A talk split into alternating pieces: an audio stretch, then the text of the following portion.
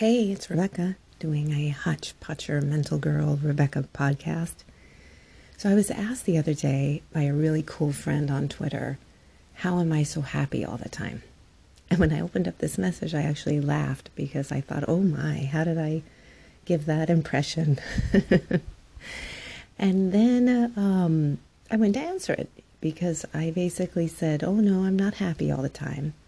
But when I came on Twitter, um, I had a different account. In the beginning, it actually was called the Madam Cranky account, and I had fun just kind of bitching and griping and being silly.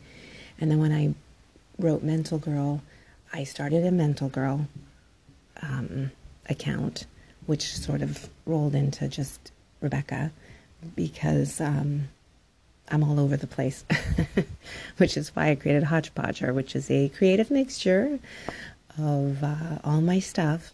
But um, whenever I sit down to kind of put my personality out there into Twitter, I really always ask myself, you know, how do you want to present yourself? And I really would like to give people the best version of myself, not as a fake version of myself, but I really am here to make people feel better. I'm here for the goose and the giggles. Um, I've tested it out before. I, I've, believe me, I've been sad or mad, and usually no one can really pick up on my tone. So they'll either worry or they'll um, uh, take the message a little bit in a different um, way than it was originally intended. So I try to keep things pretty simple unless I get closer with friends and then I share a little bit more and more and more. But you can always check out my books on my website because that I do I do reveal a little bit more of myself on there. But no, not happy all the time. If anything, all day long I ride an enormous amount of waves and um, it's like Mr. Toad's Wild Ride.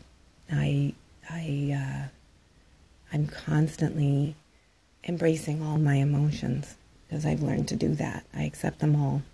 They're not comfortable sometimes. Uh, sometimes they're downright embarrassing.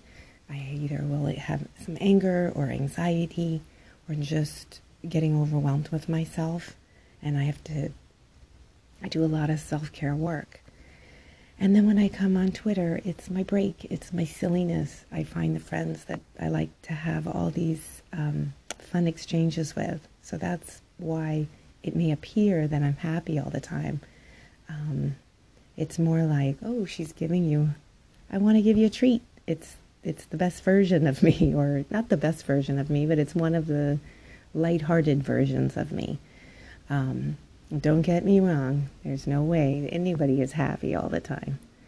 So um, even as I'm trying to work through my, you know, doing working on my website and these podcasts, I'm nervous all the time. I don't want to come across like I know everything or that I'm perfect or that um, I, I really don't know exactly what I mean by that. It just I want to come across like one of the peeps around here. I want, I'd like to come across relatable and understanding and compassionate and helpful. And then at the same time, just kind of be me. So, uh, and I'm trying to figure out topics.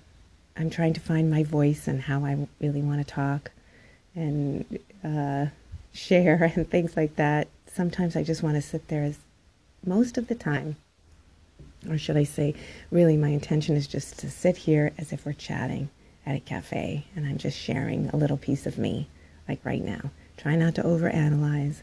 I'll stutter through it. I'll be nervous.